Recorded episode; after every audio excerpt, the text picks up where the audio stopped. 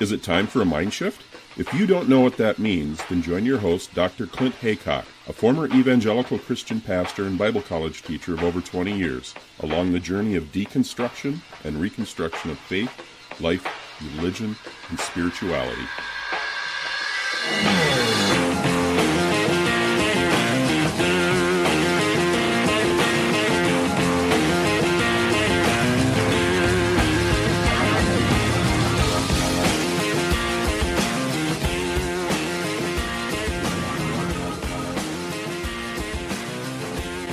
I'm so happy to talk with Elle Hardy. She's just come out with a really good book. I'm about three quarters of the way through it. It's called Beyond Belief How Pentecostal Christianity is Taking Over the World. So, welcome to Mindshift Podcast. Thanks for having me.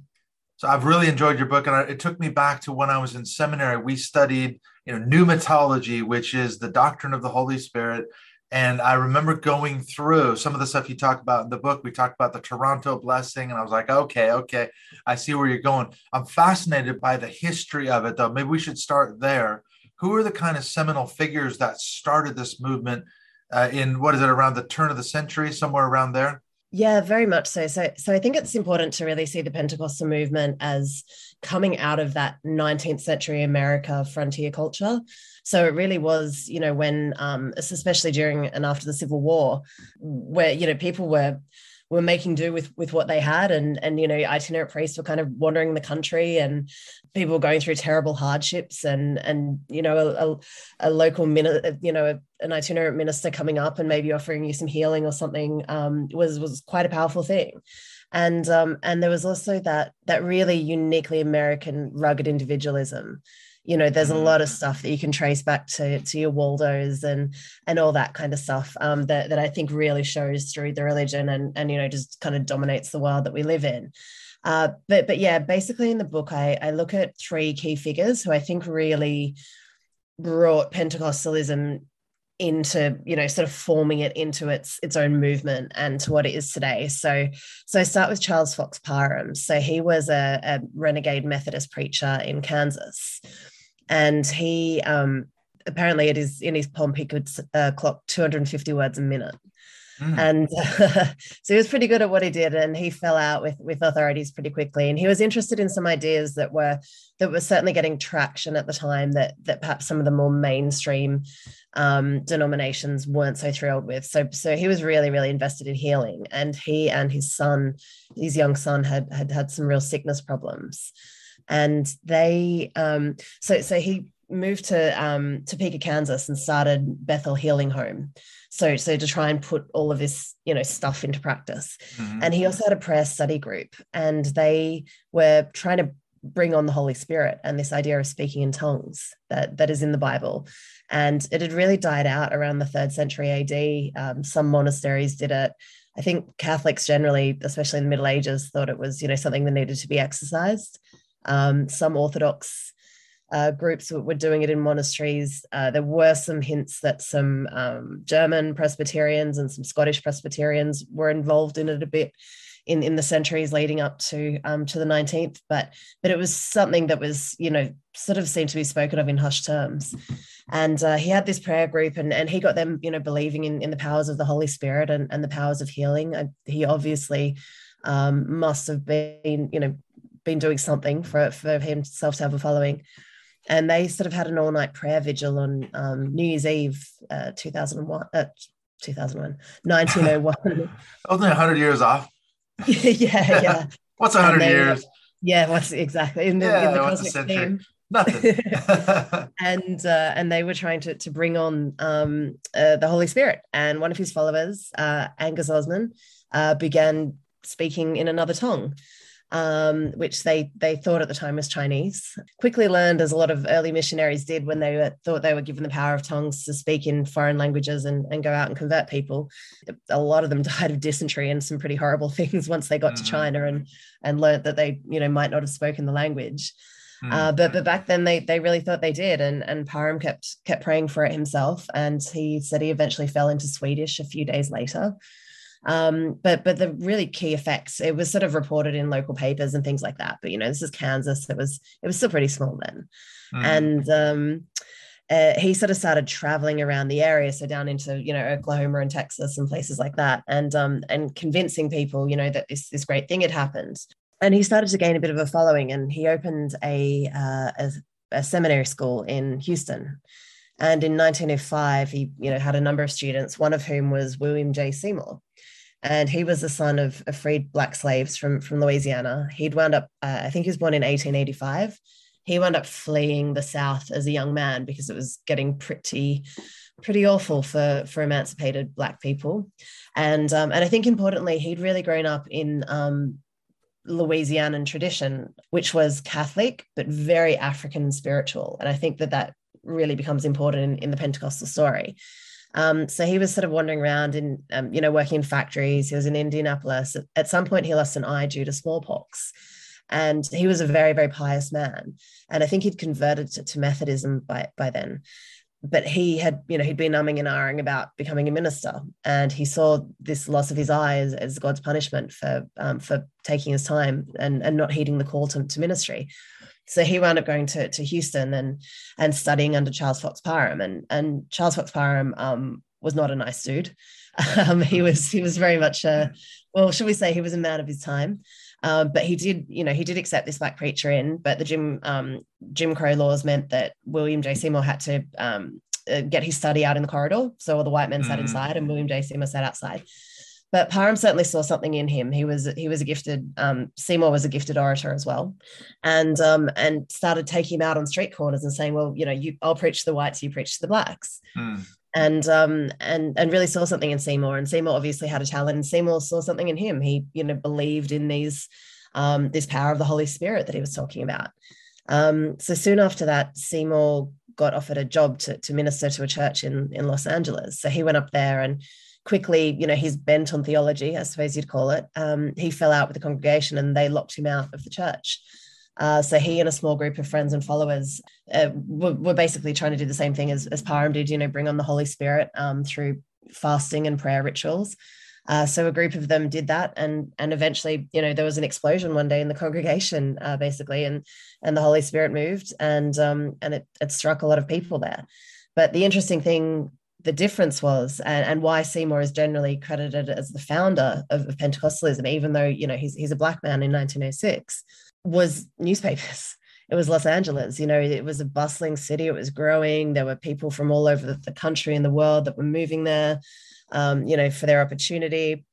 It was the end of the frontier. You know, it was really seen as as an important place. And, you know, there was some pretty big and, and awful newspapers there who were reporting every detail mm-hmm. in, in really salacious details. And, you know, it was classically Pentecostal. So it was, you know, people falling around and shaking and, um, you know, singing and whooping and stomping and frenetic and ecstatic and, and all those things you still associate with Pentecostals today. And then the other big thing that, that also happened, um, I, I think it was the, the, the day that it hit the newspapers. So it would have been a few days earlier.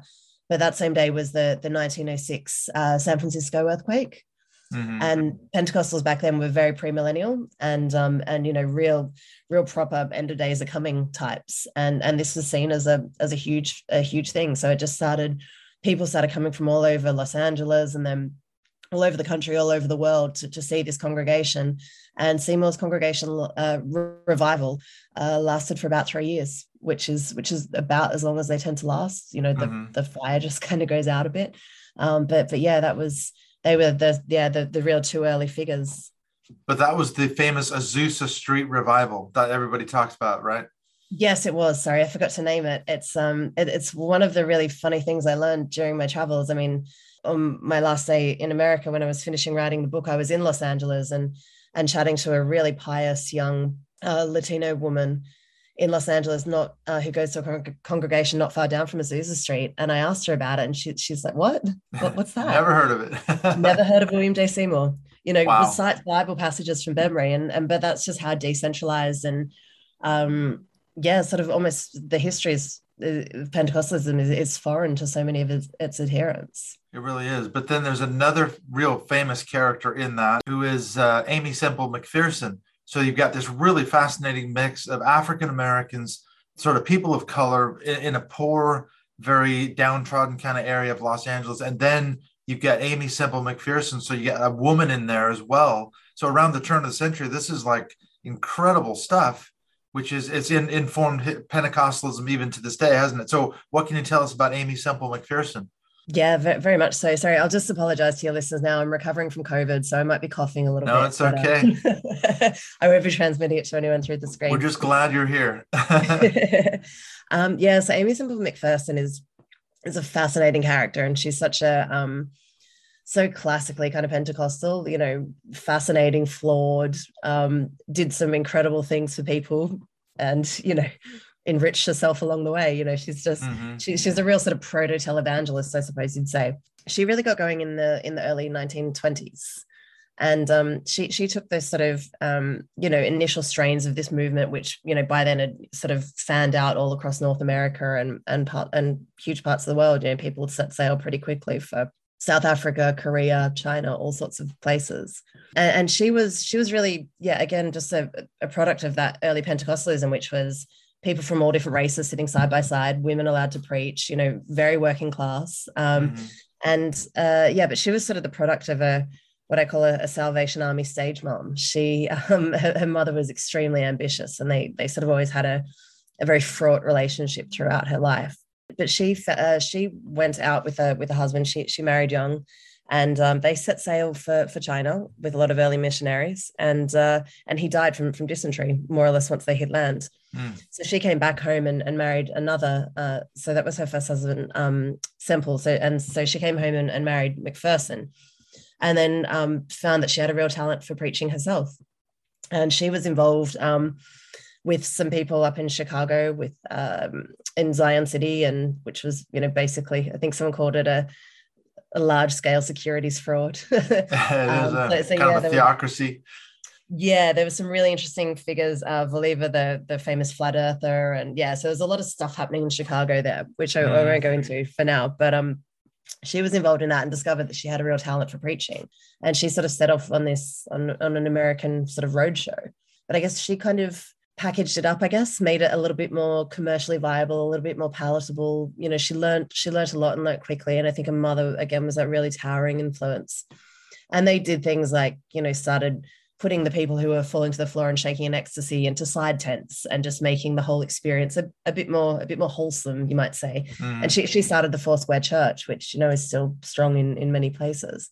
And she also um, she might have been the first woman in the world to have her own radio channel. That's kind of in in dispute but she really got the the idea of packaging it up and making it a bit more consumer friendly and in using modern media techniques she she really got that from the beginning and, and she really helped take it to the masses both in america and, and around the world mm-hmm. yeah she had a few scandals of her own as as so many televangelists do now pentecostalism as you say in the book it is the fastest growing christian denomination in the world isn't it it's exploding all over the world which we'll get into because you traveled all over the place and I'm fascinated to hear your sort of field research. But one of the things that strikes me is on the one hand, you've got sort of these theological distinctives.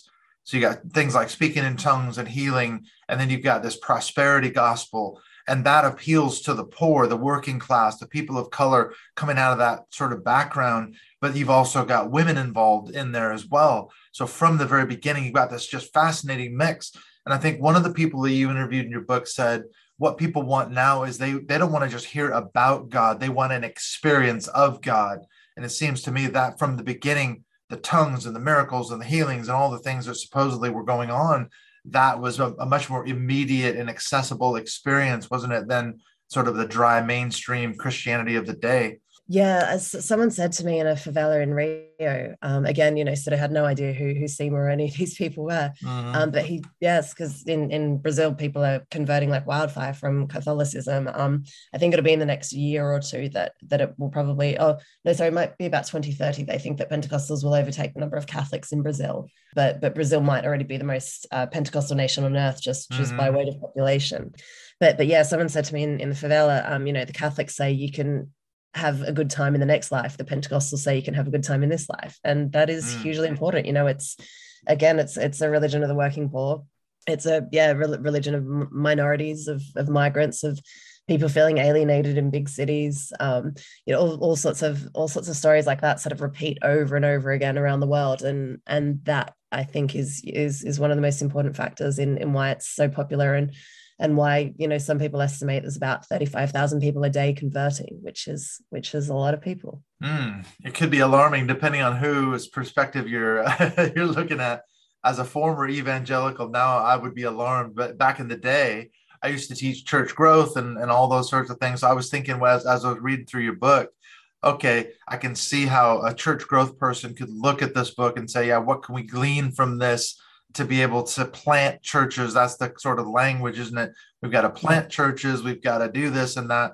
And yet when you go to different countries, I mean, so how many countries did you go to? I know you you went to South America, you went to South Africa, I think you went to South Korea. Was it only countries that had the word South in the title? Because I was thinking you just you don't like North? Is that oh you don't want to go to North Korea for sure? There's I've probably not a lot of Pentecostal churches in North Korea, but you travel no, all over the world. You're doing all this research but yet each each place that you go to it's kind of syncretistic. It's kind of got its own local flavor but you can still see those distinctives as you say coming through from that american experience.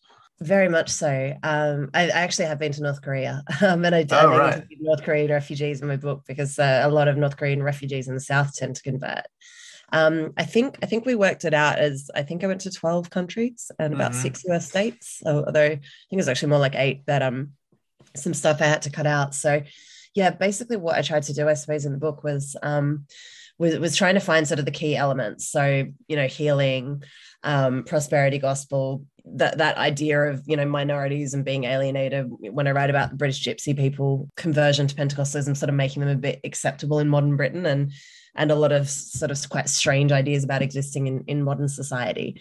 So I, I tried to take those kind of ideas and just match them up um, to, to, the main centers of Pentecostalism around the world. So, so South Korea, you know, told the story of North Korean migrants trying to make it there and, and how, you know, again, alienating big city, Pentecostalism is a very aspirational faith in a lot of these places. And, you know, the, the journey of, of healing, I um, wrote about that in South Africa and prosperity gospel in Brazil, where it's it's still really big, a really big thing in Brazil. And, and you know, there's some really interesting evidence that it that it works. Um, mm-hmm. That people tend to get their um, get their lives together once they join a Pentecostal church. And and I know that's a really big thing in South America is is addiction uh, you know, men with alcohol problems specifically and, and drug problems, um, if they join a, a, Pentecostal church, it's it's the best route to to, to kicking the habit, uh, better than any other um, secular or, or other kind of treatment. Yeah, twelve step so, program.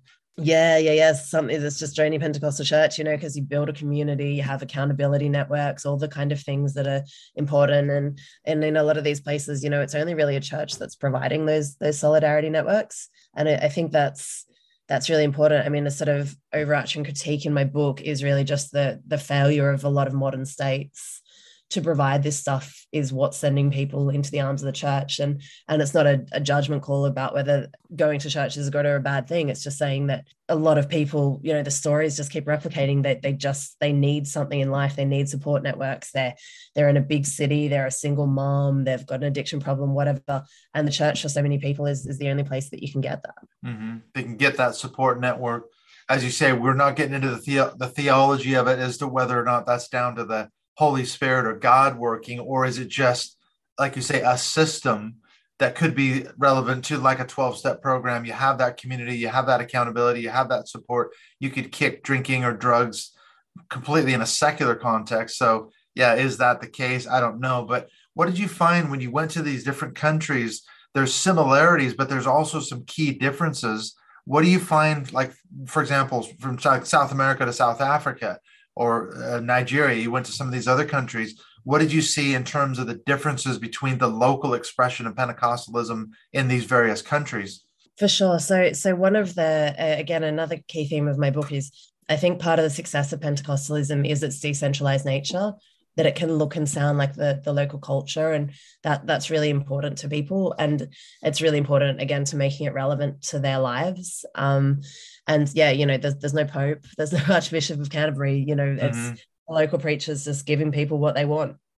It's very uh very very neoliberal. I, I kind of hate using that word but it's it really fits into to the kind of into the modern world in that it's it's very much you know the customer's always right we're in a marketplace of ideas. If someone doesn't like this preacher, they can get out and walk down the street and see another one, or mm-hmm. they can go mm-hmm. online and find a guy that they like. So, so preachers in the Pentecostal faith are, are really highly attuned to, to what people want. And and yeah, all, all around the world, it it's in some places it's it's really syncretic. In in South Africa, I, I did a did a healing um, ceremony with a wellish known prophet there. You know, it, it felt as though it would have been very similar to a traditional um, uh, they're, they're, Bantu peoples. Uh, he's from Zimbabwe originally. Something that you know, tra- a traditional African practice in in a mm-hmm. lot of mm-hmm. ways. You know, with a bit of with a bit of biblical stuff and speaking in tongues uh, o- over the top of that. And and again, um, you know, people go to these healing um, in traditional culture. They're called sag- sangomas. In um, Pentecostal, you know, they often call themselves prophets or something like that. And and again it's you know the failure of the state. This is often the only game in town for a lot of people. I mean this is in inner city johannesburg but for a lot of people you know they can't afford to go to a doctor or and and the other thing is i mean it's speaking to their you know a lot of people's spiritual conception of the world. I think um, especially you know growing up in, as a fairly secular person in in the west it's very hard. Sometimes you don't realize it's very stupid um, just how spiritual the rest of the world is you know mm. you tend to think that oh because you know you know america is the most powerful nation where that everywhere is going to be just like new york city or something. And and obviously it's not.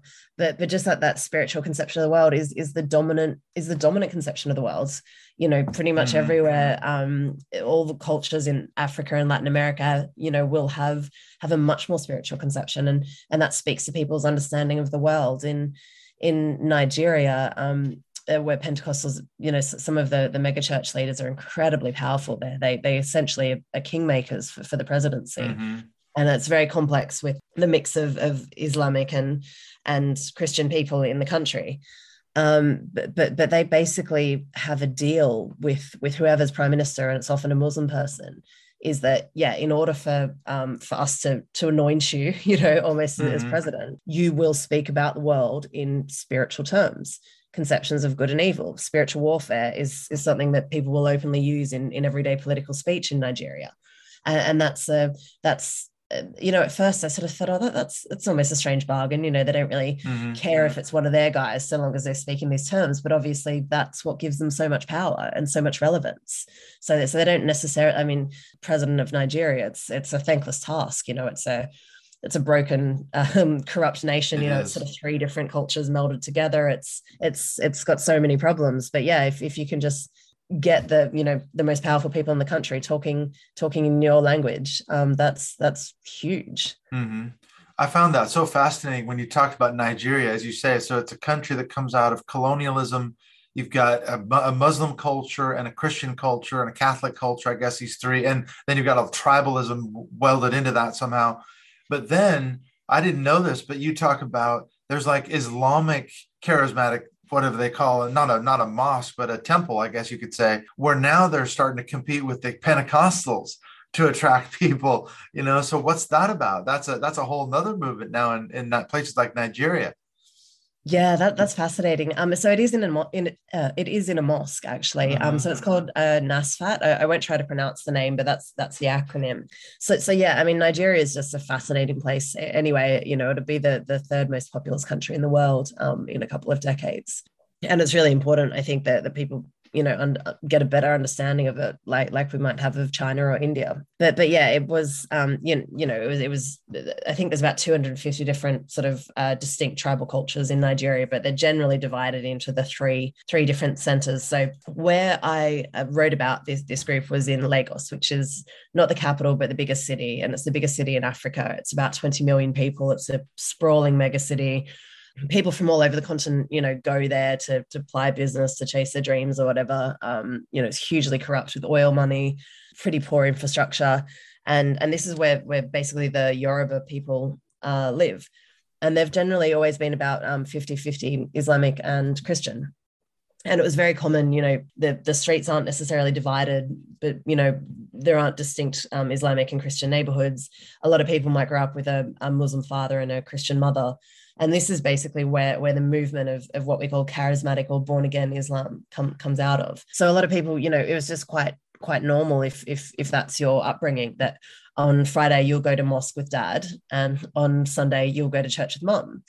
And what's happened is since since the Pentecostals have really got going since the since the 80s um, in in Nigeria, and you know there's huge mega churches, hundreds of thousands of people can go there at a time flashy preachers, the lot, prosperity gospel, you know, health and wealth, all the all the classic Pentecostal stuff. Since they really got going, they're attracting a lot of younger people. And um and and again, you know, it just really fits into the story of Lagos. People might spend hours a day in traffic. So Pentecostal churches put on speed dating nights. Because if you're working all day and then, you know, three hours in traffic to and from work, you're never going to meet a partner. so churches are again just just providing this infrastructure for, for people's lives and stepping in you know for, for you know due to the failures of the state and and yeah so it's these kind of things and you know the music and, and all that kind of stuff that started seeing a lot of people you know stop going to mosque on friday with dad and maybe just go to church on sunday so NASFAT um, got together. They were, uh, it, was, it was in the 90s. So it was a group of, um, one, one of the founders told me a group of elites came together, which I found funny. It's like the, the only people in the world still using elite mm-hmm. in a mm-hmm. positive sense. Um, but but that's quite important to them because when people tend to think of Islam in Nigeria, they think of Boko Haram, and um, and these guys do not want you know they're, they're trying to to show Islam in a far more positive light, and so they came together and started this society. Um, they get very upset when I've asked them, you know, are they borrowing from Pentecostals and are they charismatic or born again? They really don't like any any of that. But um, uh, you know, myself and other academics have have been there and seen it ourselves, and mm-hmm it's it's pretty it obvious what they're doing um, because one of one of the big things is that they um, have started holding mosque on Sundays. Uh, they hold their normal Salah prayers on you know on Friday, um, but but they'll start holding mosque at the same time as church on Sunday to try and get people going. And and I went in and you know had to go and sit in the ladies section. Traditional mosque, you know, everything covered up and headscarf, and they they gave me the book, and then you sort of see in in very front if you kind of squint in the men's section and there are some TVs, an imam in traditional white robes and, and everything, but sort of running up and down the aisles doing, you know, praise Allah, praise Allah. Um, it's it's so really surreal. something. yeah. Yeah, and and and they're they're a bit in. I mean, um, uh, the Islamic faith have their um, uh, the name escapes me for tithing, but but they sort of have a um, uh, alms and and you know charity things that they encourage people to do. It's sort of the reverse of prosperity gospel. It's basically said bad things happen to you if you don't give a certain amount of your money to charity. And uh, yeah, but but they've they've kind of taken on a lot of these these practices to to try and stem stem the flow. Um, no one knows exactly how many, but but the head of the the Muslim council in Nigeria told me that he thinks they've lost about a million Muslims to Pentecostal churches in the mm. last I don't know ten or so years. Um, so they're they're really concerned about it, and and also that the Pentecostals, some of the some of the very prominent leaders are really starting to stoke up hatred and, and violence against Muslim people. Mm. And this could be one of the downsides to missional work. You're wiping out a cultural element in another country. And you talk about reverse mission. This is another thing. I was a part of this because I used to teach at a Bible college up in Leeds for about, I don't know, five or six years. And all of my students there were from either Eritrea or Ethiopia and this mm. is fascinating because they were part of this this movement called reverse missions which is now you get like second and third generation africans who were taught their theology by western missionaries now they're looking at places like britain and america and they're saying they need the gospel more so than we do so they're moving to places like the uk with a view to you know starting churches here. And what's fascinating to me was that on the one hand they're totally charismatic pentecostal. They believe in tongues and healings and miracles and prophecies and all those things that you would associate with a charismatic and pentecostal side. But yet their theology was extremely fundamentalist you know? So there's this weird kind of mix of very rigid doctrine and dogma with this exuberant over the top pentecostal sort of worship and style. I don't know how you how do you, how do they reconcile all that yeah, it's it's really fascinating phenomenon. Um, I'd, I'd hope to get to um, Ethiopia because they're Pentecostalizing really quickly. I, I think the president, who's currently waging waging a pretty nasty war, I'm, I'm pretty mm. sure he's Pentecostal. But yeah, I wasn't able to get to, to Ethiopia apart from from getting a flight through there for, for Nigeria just because of logistics and pandemic and everything but yeah, it's, it's a real phenomenon that we're seeing um, in coming out of Africa, South Korea, and and parts of Latin America as well. Is this idea of reverse evangelism? So it's kind of like a, you know, the West, generally the US and the UK, they say, you know, you, you guys brought us the good news, um, and now look at you, you're letting gays get married. That's mm. always gay marriage is the really big thing, um, and and just also generally, you know, kind of secular liberalism. You know, you'll find a lot of people in those countries, you know quite pro-Trump, um, quite uh, you know, might might have an interest in Brexit or and things like that. And and yeah, they they think that the West that brought them the good news has lost their way, and and they they need to to help, yeah, to to re-evangelize those countries. Uh, in South Korea, it's been a really big thing since uh, 9-11 and since the invasion of Afghanistan and Iraq. Uh, there, there was quite a, a infamous incident where a, a huge busload of Korean missionaries were kidnapped in Afghanistan, I think because um, they kind of said to America, "Oh no, no, no! Like you guys are too on the nose. If mm-hmm. we're going to, Americans can't go to those countries and spread the word. I mean, you'll just all get killed." And the Koreans have sort of said, "We'll, we'll step up. We'll, we'll try the Middle yeah, East for we can go." Yeah, so that's quite a powerful thing um, to, to a lot of people who have that missionary zeal. Although interestingly, I did speak to someone from from the biggest church in South Korea who said that they they did have some missionaries for a couple of decades in a Middle Eastern country. They wouldn't tell me which one, and they said after a couple of decades, the only person they converted was their maid. Oh right, not much success. yeah, yeah. Very so difficult. I don't think it's particularly successful, but but I mean certainly for um for diaspora communities, you know, in places like London, um, where there's huge West African populations, um, for a lot of people, I think maintaining their church ties is is really a way of of maintaining the connection with their culture. You know, young a young Nigerian kid that might be born and bred in London, that's his way maybe of still being able to connect with his grandparents back in Lagos and mm-hmm. things like that. So it's so it's often sort of a way of yeah, you you can be anyone in London, um, but you can you know still yeah still connect to your roots and mm-hmm. by going to church each week. It's true, and I mean it's kind of off the subject, but the students that I had, the the problems that they were dealing with was, yeah, like you say, they've got second and third generation kids who were born in this country, and yet they don't necessarily even speak their languages that they brought with them, whatever language they spoke for in Africa. So they've started these churches, and in the churches they don't speak English, so they're not mm-hmm. even they're not going to attract their let's say their British neighbors, as it were, who don't speak their languages. So that's a real, they're trying to work around all these logistical and, you know, church growth problems. So yeah, that, that's the, that's the kind of dissertations my students were working on, you know, at the time, how do we break out, but yet still preserve our own culture and yet reach out to the wider sort of British white culture. And I mean, Leeds and Bradford is a huge area for people from India, from Pakistan. I mean, so you've got all these mixes of, of races coming together. So it's a fascinating thing to see how they'll work it out.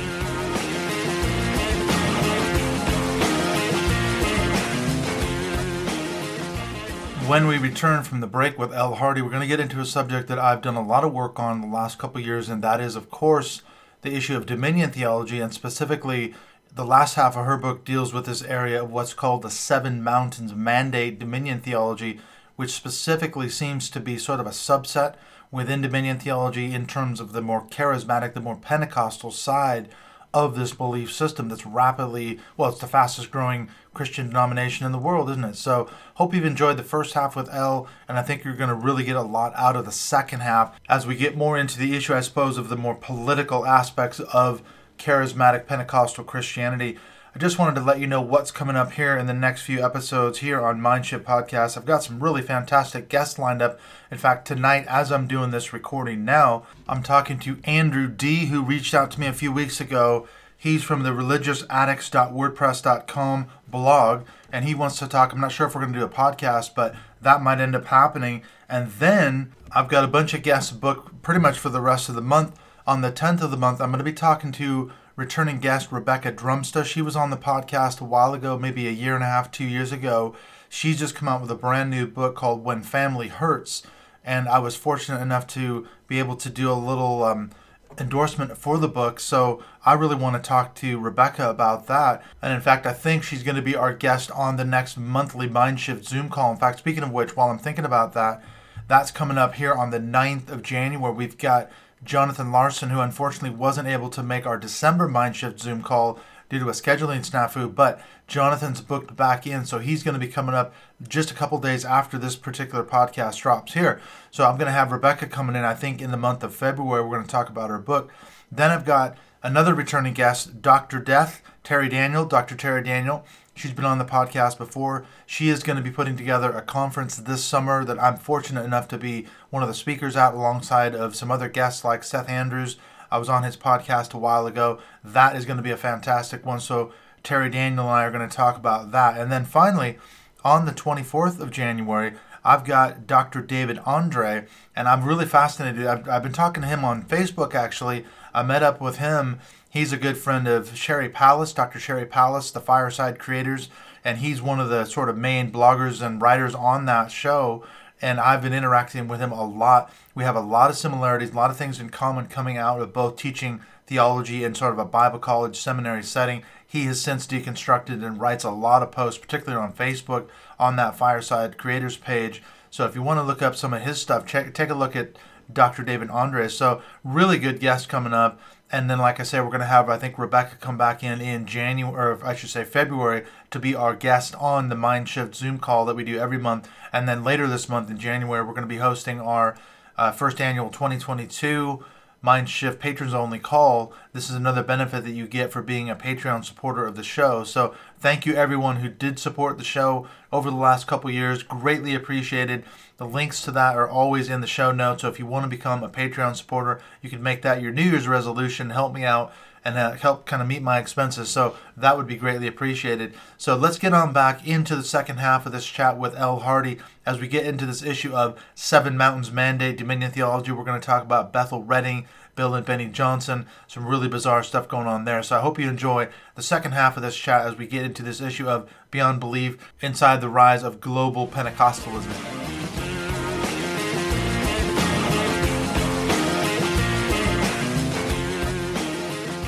Now, there's another aspect to this whole discussion, and I love the I'd love to talk about the sociological aspects of it, but there's a dominionist piece to it as well, because you mentioned spiritual warfare. That's another distinctive of charismatic and Pentecostal theology. But in the States, and it's now spreading worldwide, isn't it? You've got this sort of charismatic arm of dominion theology, the seven mountains mandate dominion theology. How, how are you seeing that playing out, not just in America, but even in, in a worldwide in Pentecostalism? Yeah, it's, it's it's really interesting. So so in, in the book, I, I sort of try to chart, I suppose, the rise of the movement and explain, you know, those the sociological things we talked about as to to why they're getting so many people in the tent. Um, and a, a big part, a big thing I'm trying to do is not judge people for, for their faith or whatever, and just sort of say, hey, this is going on, this is interesting. Um, but but the one thing that really does trouble me is is two doctrines that have really come out of the movement and that have I'm finding are, are, quite influential in the world at the moment. So, so there's spiritual warfare. Um, we'll come back to that. That that's certainly more of a global South thing, I think. Um, mm-hmm. Yeah, so Seven Mountain Mandate. So, a, a few guys who were uh, involved in the Reagan administration and, and just general 80s American Christianity, mm-hmm. um, ha- had this idea in uh, in 1975, and then it kind of lay dormant basically. And and a guy called Lance Wallnau picked it up in I think 2011. He was a, he's an American, a, a Texas businessman, and uh, and and went back to to study theology at University of Phoenix, which I think you, you might have heard is that kind of dodgy. It's not really a university. Yeah. um, not exactly a mainstream. What you think of when you think wasn't Oxford or Cambridge exactly. Yeah, yeah. It's not even your kind of local community college. It's a um, yeah. extremely for profit, shall we say? Right.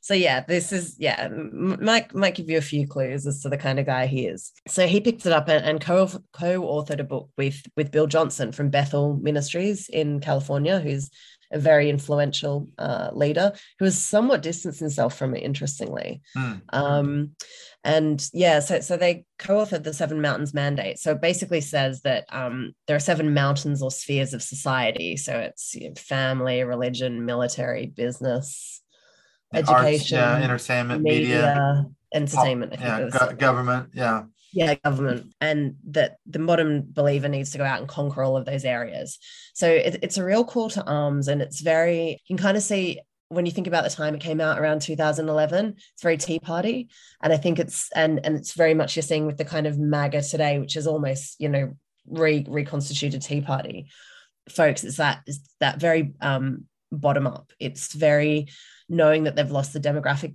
battle, knowing that they can't really win democratically anymore. So it's just kind of like, just fuck it, grab your gun and go take over the local school board mm. and tell them you're taking it back for God. You know, some people have been doing recently in Colorado and some other places. Um, it's it's a very um, yeah, it's it's a real call to arms, and and you know, there's um, some people sort of influenced by by uh, Lance Wallnau and uh, Andrew Wommack Mm-hmm. He's involved in a lot of uh, Liberty and Koch brothers aligned projects and stuff in Texas. Those those are the two guys who are really pushing it. And um, and you know, there's a lot of some people who um, who did the January 6th insurrection uh, were inspired by them mm-hmm. and, and, spoke about it.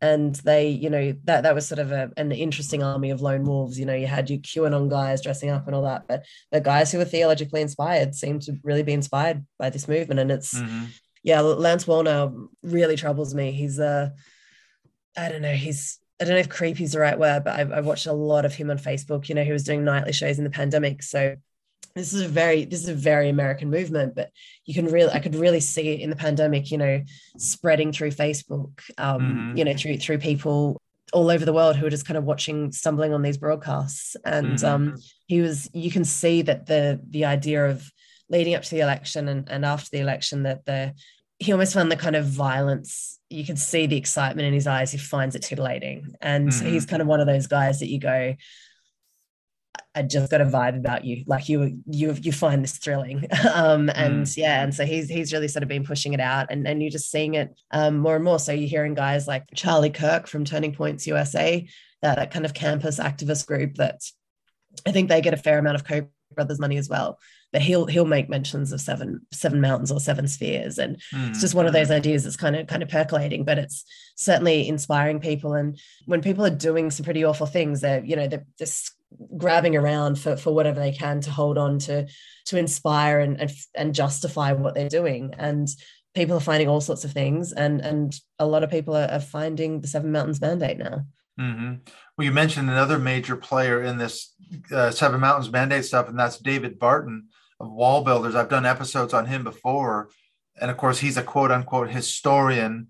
But he's it, a lot of this is tied to Christian nationalism as well, which is his big gambit, isn't it? Where he's pushing this sort of narrative that says America was a Christian nation. We were founded by expressly Christians to be a Christian nation. We've we've lost that now. We've got to go back to it. So the means by which we could do that would be, as you say, the seven mountains. If we could just take control of these seven mountains of culture, the seven spheres of influence, we could Christianize America again. And he's got a massive following. and he's always on Kenneth Copeland's Believer's Voice of Victory. He gives tours in the Washington Capitol. He's obviously got his Wall Builders organization. He's doing public or uh, homeschooling curriculum. I mean, this guy's like everywhere, and, and they see his name just popping up. He was he was involved in Project Blitz, which you talk about in the book as well. So these guys are involved in all. They got their fingers in a lot of pies, don't they?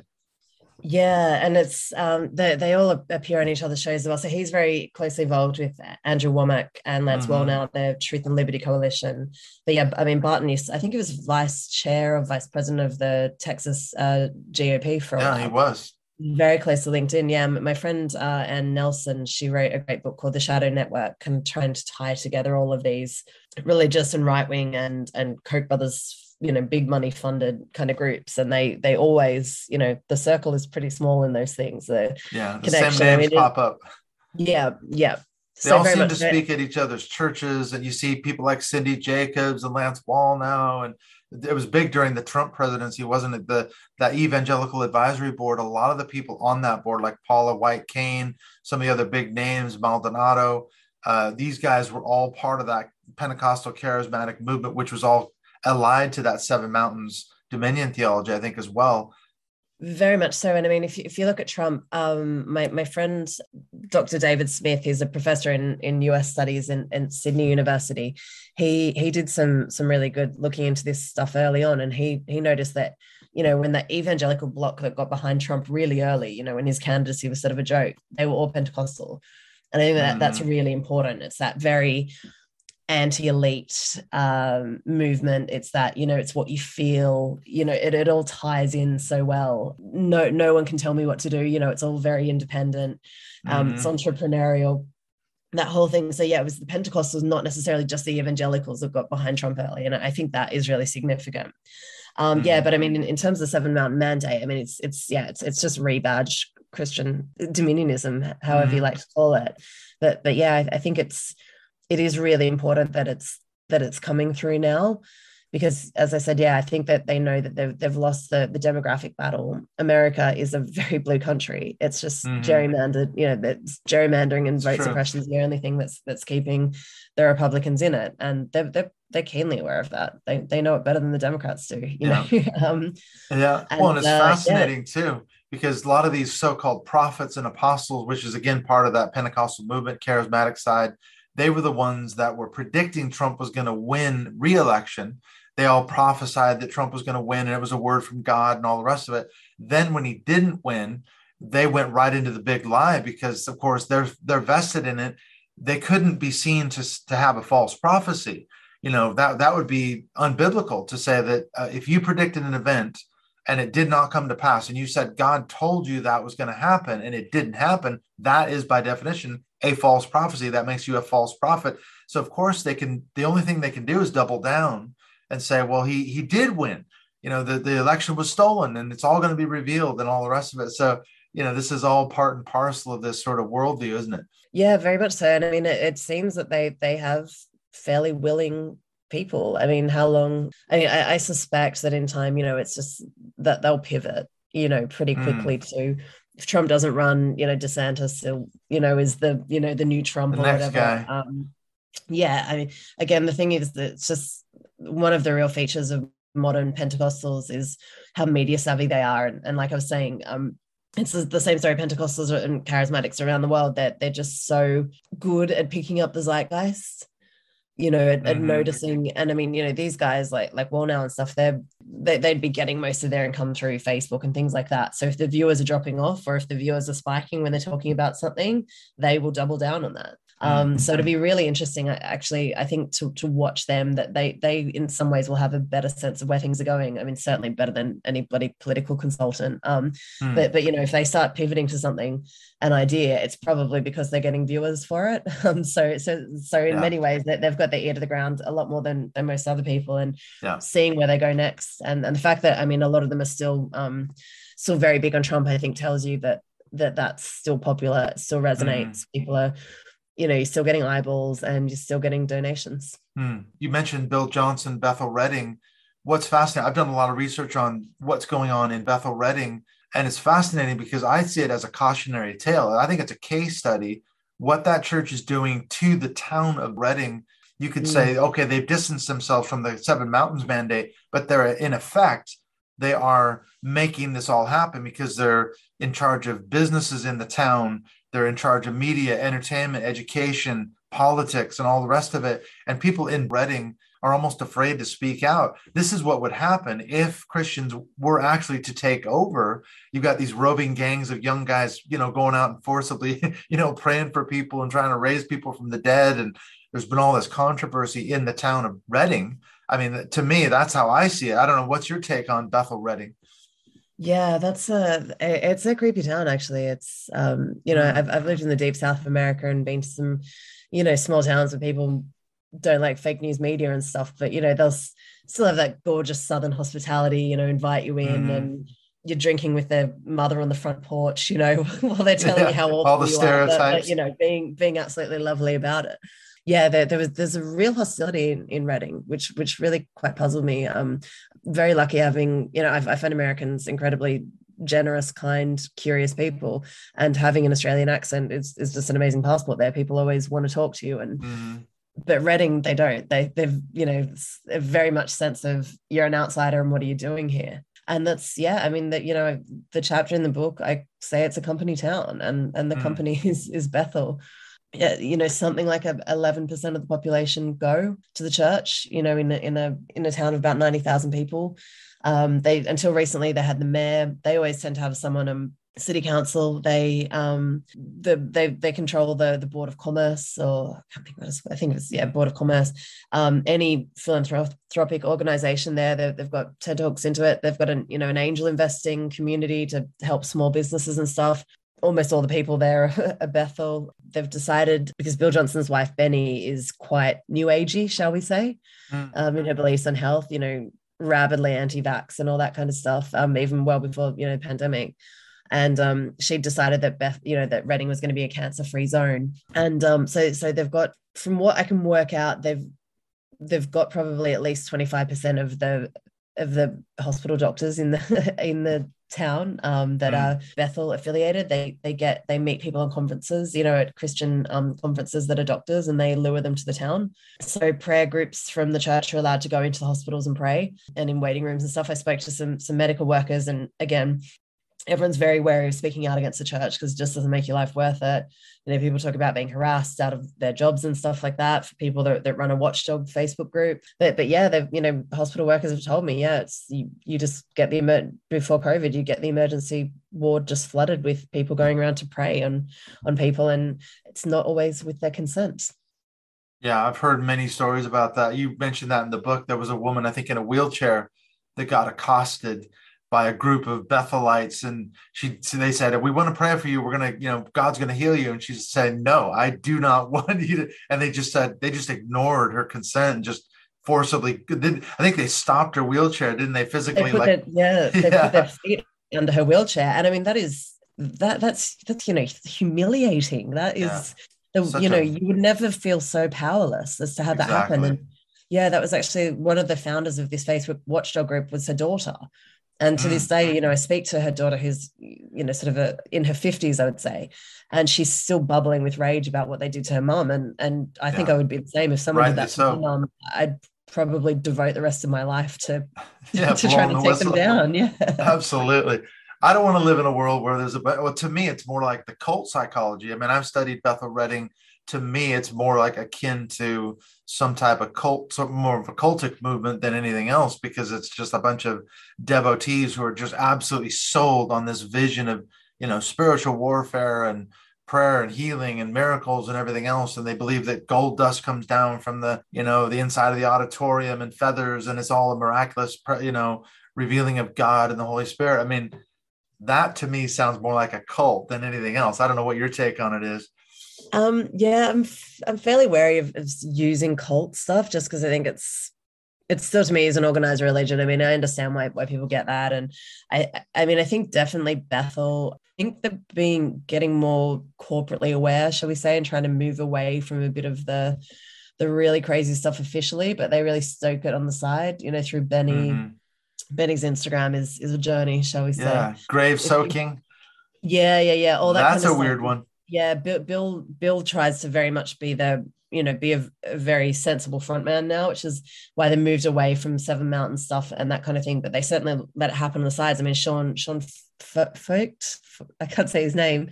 Um, the you know the blonde curly hair musician who goes around the oh, country. Oh, Sean Feucht.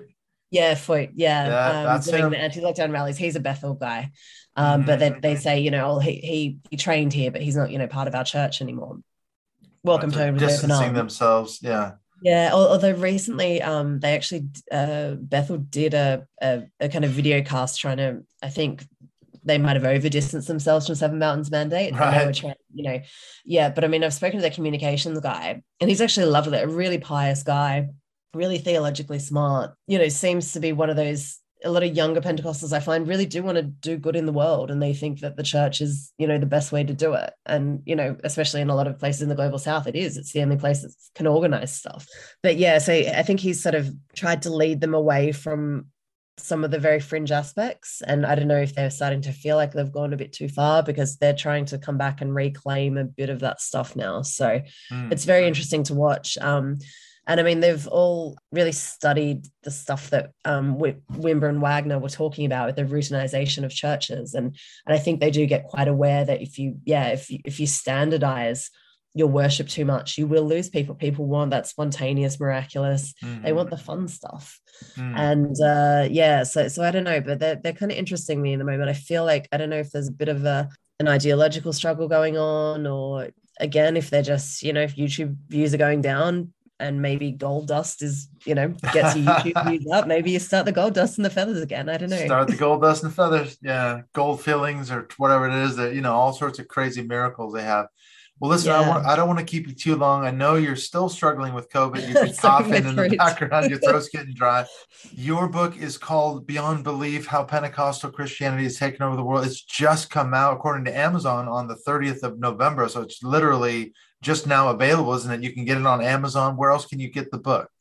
Yeah, sure. So it's just come out in the UK on the 30th. There's been some supply chain issues. So it's only really just getting into Waterstones and kind of all the stores now. Um, but it's certainly, yeah, on Amazon or you can buy it through my publisher, Hurst, or through an independent bookstore. Um, it's going, coming out in Australia on the 1st of February. Uh, and it should be coming out sometime around mid March, I think, in the US. Again, uh, just dependent on supply chain issues because that's mm-hmm. affecting publishing. But yeah, it's uh, if you just Google Elle Hardy Beyond Belief, you should be able to find it. So, just a quick question then: If people wanted to get a hold of you on social media, what's the best place to find you? Sure. Uh, I'm on Twitter at Elle Hardy, so E L L E H A R D Y. Yeah, and that's that's my main social media. I'm, I'm on there far too much. I'm, I'm a journalist, so that's uh, unfortunately you'll see that I spend a, a, ridiculous amount of my day posting. I know, but social media is the way forward, and it's the way to promote your work. So I'm glad I was able to get the word out a little bit about your book. I've enjoyed reading it. I've got about a quarter of it left. I'm interested to see how you're going to bring it all to a conclusion. So if people want to learn more about the spread of global Pentecostalism, this is a great resource. So thank you, Elle, for taking the time out to chat with me.